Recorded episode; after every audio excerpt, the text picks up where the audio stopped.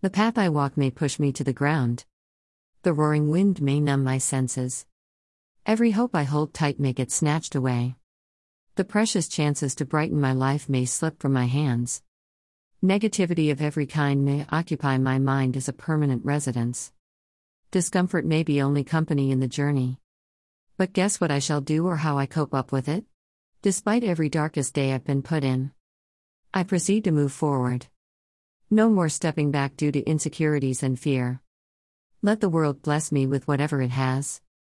I accept it with open hands. I fight to bring a change if I think I could. And that's how I learned what life is.